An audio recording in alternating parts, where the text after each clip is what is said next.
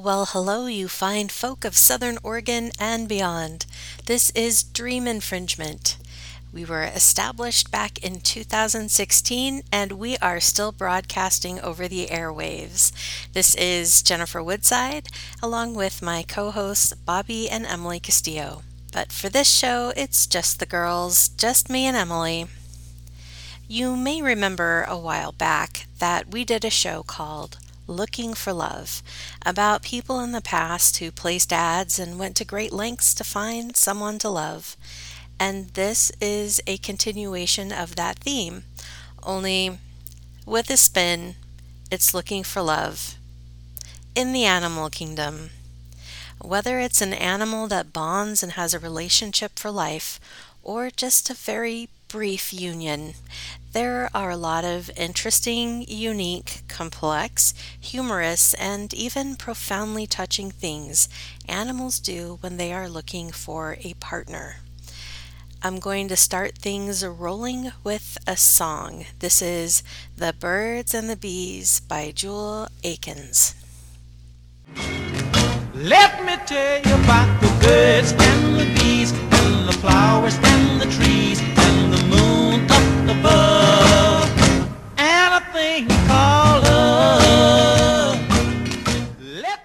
So the animal that was the inspiration for this theme came from a little piece of trivia that I saw on Instagram that said female sloths don't have an elaborate mating ritual.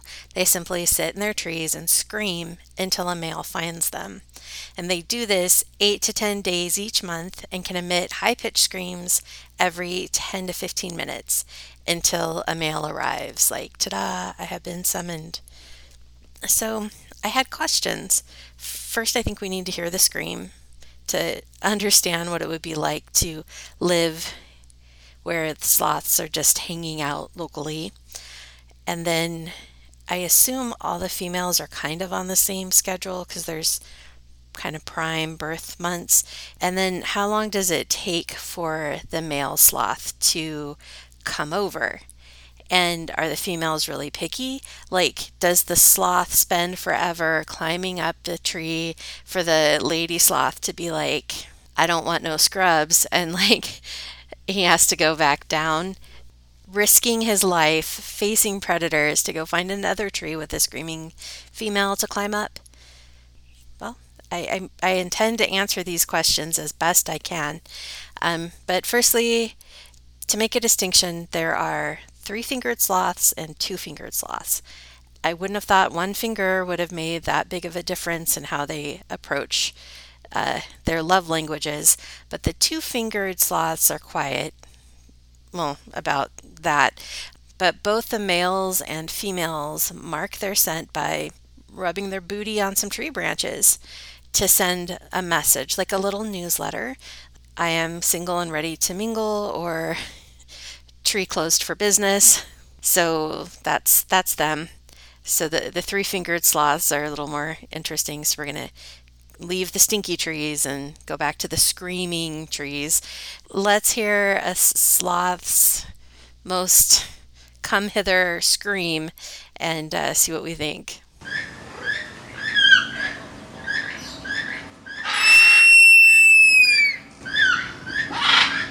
I turned the volume down on that scream by like 50% to give you an idea. I was expecting something. I was not expecting this sort of alien ear-splitting cry. And they do this all the time. Okay, so I don't ever want to move to a location that is near a sloth sanctuary or just a natural sloth habitat. No. So I found some answers to my previous questions. So the female shrieks into the night or day, I guess, and the males are like an available female, and then they start. The race is on. It can bring mates from up to a little less than half a mile away, but that distance takes them about half a week to travel. Then they converge on the tree, and then they have to fight it out. they do that by hanging from the tree with their feet and pawing at each other until one of them is declared a winner. Sloths, there's one thing that they are not slow at.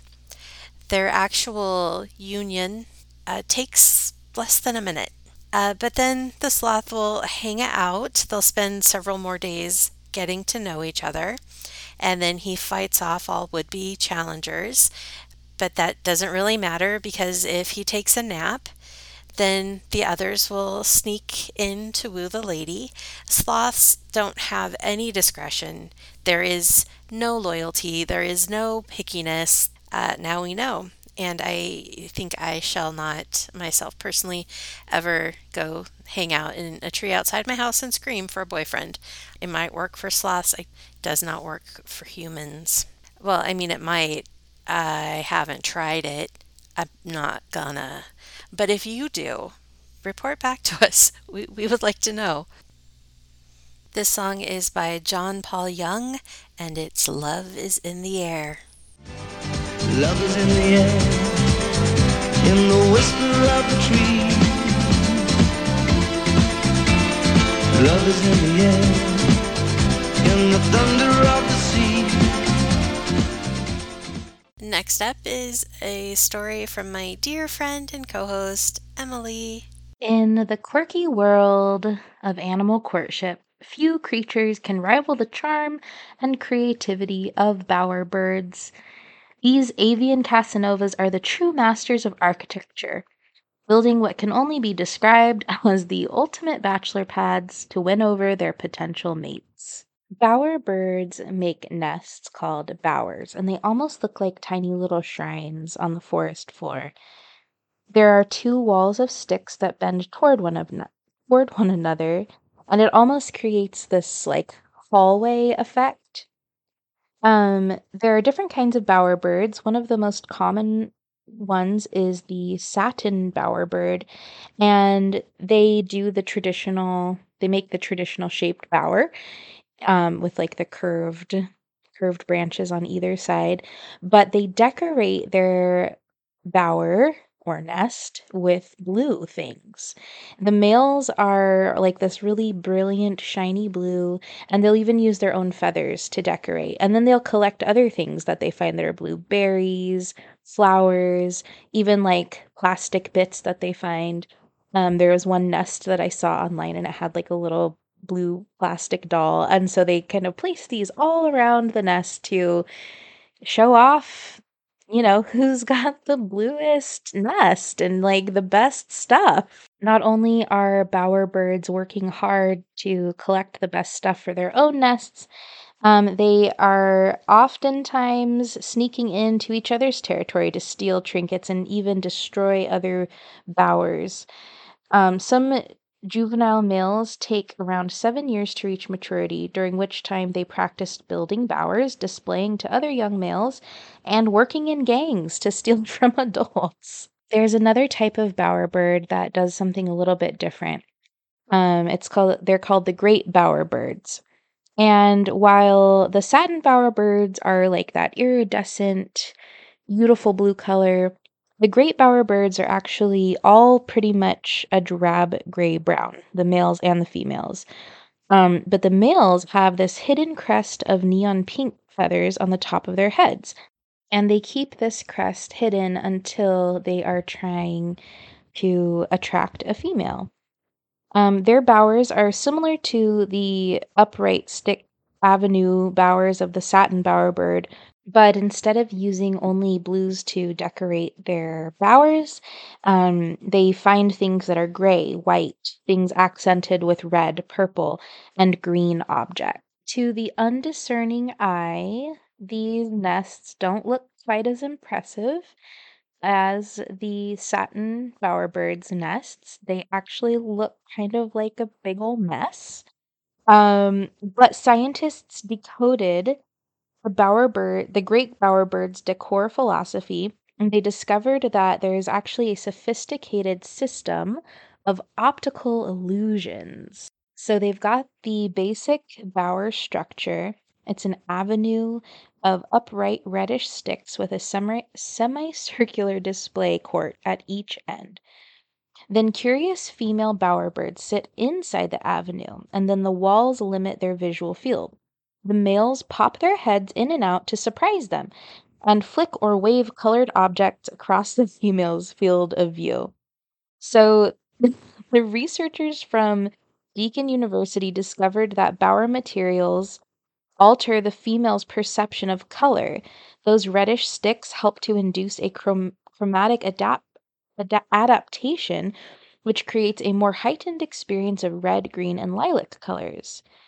And those are the colors that the great bowerbirds are using to decorate their bowers. And those are the colors on the hidden crest that's on top of their head. When they present prized objects to potential mates, the males keep their multicolored objects out of sight, presenting one after the other to females in a non-random order. Then it gets even more interesting. So those same scientists discovered that the gray and white stage items, often shells and pebbles, are precisely ordered from smallest near the bower to largest at the outer edge of the court, and this arrangement actually creates an optical illusion that helps the male appear larger when he's displaying. They don't really know how all of these adaptations contribute toward reproductive success, but they do know that the longer the female stays and watches, the more likely she will consent to the procreation of more bowerbirds. The song I chose is To Build a Home by the Cinematic Orchestra.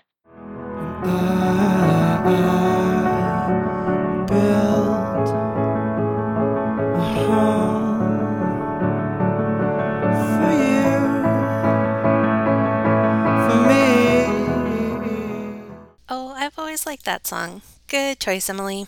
I found some other stories of really crazy bird hijinks. One was called the liar bird.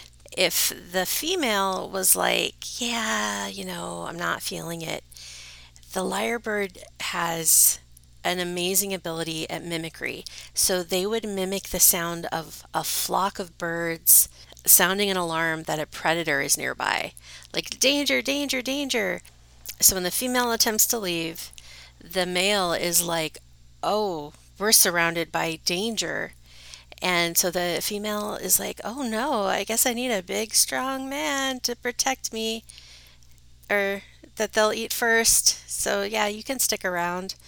So that's something. And then I also read that there are some ravens who are in like a committed relationship. There's a Mrs. Raven. But then there's also a few bachelor ravens in the neighborhood. And the alpha raven is kind of like, look at those young upstarts. And so when the bachelor is like, you know what, I could use a lady friend, and he starts building a little nesty nest, making it all nice and cozy. The top raven, he's like, we know what comes from strong family units, mutiny. And he'll go and like destroy the nest. Like, no, I don't think so. We're the it couple here. Don't even think about it. To maintain like his status as top raven. So that's kind of mean. You think you're building a sweet little nest for your honey and you come back and it's demolished. And who is it? It's the raven that already has a girlfriend or a wife. I don't know their level of commitment. He's already got his. And he won't give the other one a chance. That's just mean. The song I picked is Bye Bye Blackbird by Joe Cocker. Here I go, I shall ride. Oh, blackbird now. The enchanting world of underwater romance, where even the most unlikely candidates can pull off a mesmerizing performance in their quest for love. Enter the pufferfish, a creature known more for its defensive puff-up strategy than its sultry seduction techniques. But don't be fooled by their prickly exteriors. When it comes to attracting a mate, pufferfish put on quite the show, and it all revolves around their unique talent for making circles in the sand. In 1995, these underwater crop circles were discovered in Japan, and at first nobody could explain the phenomena. Now the mystery has been solved, and it's the pufferfish that are creating them. The team of researchers behind the finding declared that the huge geometrical structures play a role in the species' mating rituals. Males laboriously flap their fins as they swim along the seafloor, resulting in disrupted sediment and amazing circular patterns. Although the fish are only about 12 centimeters, or 5 inches long, the formations they make measure about 7 feet in diameter. It takes about 7 to 9 days for the pufferfish to construct the circles. First, they involve radially aligned ridges and valleys outside the nest site. Second, the male decorates these ridges with fragments of shells. Third, the male gathers fine sediments to give the resulting formation a distinctive look and coloring. Females base their decision about whether or not to mate with a male upon his construction skills, although researchers still don't understand what it is exactly that females are looking for in their ideal circular pattern. If things go well, however, the female will lay her eggs in the center of the circle, and then, like most fishes, the male will fertilize those eggs externally. And there's a chance that it's only the fine sand that females are after, not the formation's intricate patterns or symmetry. The beautiful lines and structure could serve only to channel those particles to the center and have no aesthetic purpose. That's what one of the researchers told the people in this article that I found. Here is Belinda Carlisle in a song that almost sounds like it was made about pufferfish.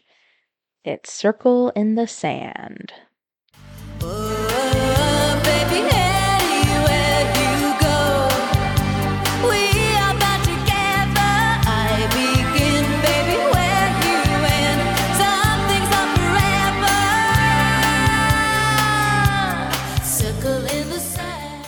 I read about another ocean dweller called the dawn flatworm. The name makes them sound gross, like they're a parasite or something, but they're not. They're actually kind of pretty. And they're hermaphrodites, meaning they are both male and female at the same time. And so when two flatworms are giving each other the old eye, I think they have eyes, they have to make an executive decision of who is going to be mom and who's going to be dad. It's kind of like a very violent game of not it, to the point where they'll injure each other. And then the winner gets to be the dad. And it literally says he creeps away while the mother, then the loser, takes on the job of growing the offspring. That's kind of an interesting way to, I guess you have to delegate somehow. But wait, we're not ready to leave the sea yet. No, though something a bit bigger than a flatworm. Is it bigger than a bread box also? Yes, it is. Humpback whales. They're the ones that sing. They are the Star Trek singing whales. I always love that plot point. And they have a unique approach. A large selection of the males will assemble to make up a huge sea arena, because their challenge is to create the loudest signal possible to entreat the local females to come and visit. And it's not a one whale job. It needs a lot of them, all cooperating together. And they space themselves out because that helps the sound carry farther. And scientists recently discovered that even some of the younger males will join. They're not ready for a whale of a good time yet, but they get in some training in how to sing, what to sing, etiquette around the ladies, and in turn these younger reinforcements help make a bigger signal. So they're helping each other out. Though recently, and sadly, scientists have noticed a change. Since whaling was banned, and there are now a lot more humpback whales in the seas, and there is so much more noise pollution, whales have been singing less and fighting a lot more when it comes to the dating game. Like, why sing and let others know where I am located when I can be quiet and sneak in and find a lady with much less competition? So it's sad that that has been changing in their whale culture, because the first way was so beautiful, so much better for the younger whales to learn the traditions, the ways, the song. This kind of sounds like a plot for an animated film with a strong environmental message, doesn't it? But no, it's real life. The song that I picked is by a barbershop quartet called Signature, doing a cover of the song Somebody to Love by Queen. Can anybody find me? Da, da. Somebody to love. All I need.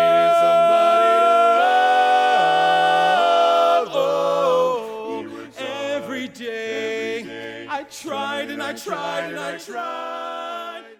Scientists have discovered that male mice woo females with ultrasonic songs. The study shows for the first time that mouse song varies depending on the context, and that male mice have a specific style of vocalization reserved for when they smell a female in the vicinity.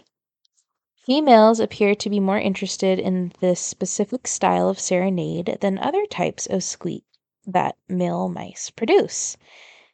Researchers were surprised at how much change there were in these songs compared to other songs in different social contexts. The findings place mice in an elite group of animal vocalizers that was once thought to be limited to birds, whales, and some primates. Mouse songs are too high-pitched for the human ear to detect, but when listened to at a lower frequency, it kind of sounds somewhere between a bird song or the noise it makes when you're cleaning glass with a rag.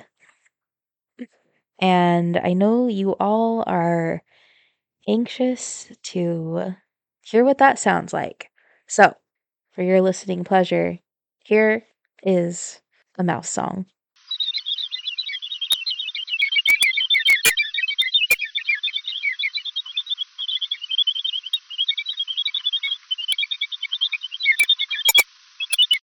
So this is Duke University's recording. They recorded male mice when they were roaming around their cages, and then they exposed them to the smell, the scent of a woman, a mouse.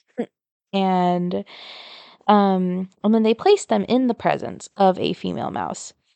They found that males sing louder and more complex songs when they smell a female but don't see her. By comparison, the songs were longer and simpler when they were directly addressing their potential mate, according to the findings published in Frontiers of Behavioral Neuroscience. It's like they make more effort to bring the female nearby. Once she's within reach, the game is already won, and they focus more on mating behaviors. And this is what a neuroscientist at Duke University said about the mice. Scientists also found that female mice showed more interest in the calling serenade when they were placed in a tunnel, with two types of song playing through speakers at opposite ends. The scientists said that female mice may use the quality of a male singing as an indicator of whether they are of good genetic stock. More complex sequences of sound might indicate that the male has other desirable qualities, such as better than average memory, for instance. Mice may also use vocal signatures to recognize each other, the authors speculated. They even noticed that female mice were more interested in the songs or sounds of mice from different families, so something that is not familiar to them, because that would risk inbreeding. Another thing that I read that I found really interesting is from Mu Yang, who led this work at the University of California, Davis. said that she would classify mouse song as social signals rather than intentional communication. And so she said, if someone hit you, you might yell, ouch, then ask, why did you hit me? The ouch part is emitting a signal, almost physical response. The why did you hit me part is communication, a signal that means to elicit a meaningful reply. She said, in my opinion, mouse vocalizations are more likely to be signal emitting than to communication. So who knew that mice were the crooners or part of the crooners of the animal world? So to honor these tiny little crooning mice, we're going to play a song by who I consider the ultimate crooner. That's Nat King Cole and his song, L-O-V-E, Love. And love is all that I can give to you. Love is more than just a game for two. Two and love can make it. The mice made me think of this account I read about prairie voles, who are considered among the most monogamous mammals. People are always talking about like wolves and geese. Where is the humble prairie vole in this list? And it says that they can sense when their partner is stressed out. They shower them with affection. They spend most of their time together. If another vole of either sex wanders into the area, they'll chase them off. And then the paragraph says, except when alcohol is involved. According to Oregon researchers who tested their fidelity while under the influence, alcohol makes female voles want to be closer to their mates, but can lead male voles to stray.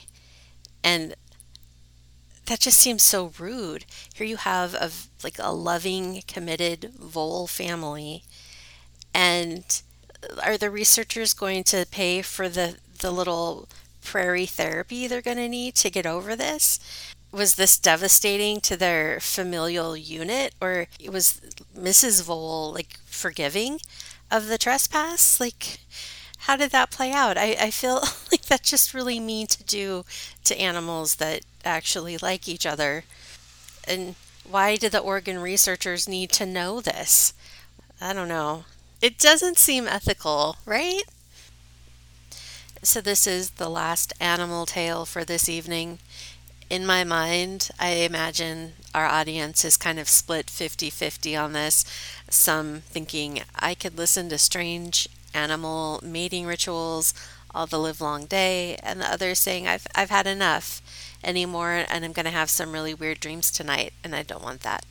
I don't want that for you either. So yes, this is the last animal tale for this evening. We could have a Looking for Love Animal Kingdom Part 2 or 3.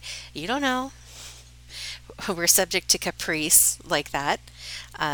Anyway, so the penguin, the Gentoo penguin, when seeking a commitment, searches around for the most perfect rock, as smooth and as flat as possible, as a gift to the penguiness of his desire. The females use stones to line their nests. The small rocks help cover the ground and keep their eggs elevated above the water once the snow starts to melt. So the acceptance of this perfect pebble, this love token, marks the pair's commitment to each other. It's kind of like the male is saying, hey, you want to build a nest with me? It's a gift with a symbolic intention. Observation of the rock finding habit, though, shows how much time a penguin will spend collecting the stone that it brings. They're intensely dedicated to finding the perfect stone within all the possibilities of their habitat. And for some males, this pebble envy can lead to thievery and pilfering of other nests. like they have blinders on. Nothing is going to keep them from the perfect stone. They will literally leave no stone unturned to find the stone they want to present. So yeah, little penguin lore for you. Anyway, thank you so very, very much for tuning in to our show tonight. We hope you enjoyed some of it, all of it, and learned some things about this great big world that we live in and the animals that share it with us. Tune in next week. We'll have a completely different theme going on, and I suspect we'll be rejoined by Bobby. In the meantime, stay tuned for Sophia Blanton with One World, Many Songs, and we hope you have a wonderful night and no weird dreams. And I'm going to play you out with a song. This is Paul Simon with Loves Me Like a Rock. She get down on her knees and hug me, oh, she loved me like a rock. She rocked me like a rock, oh baby, just gonna love me. She loved me, loved me, loved me, loved me. And if I was the president.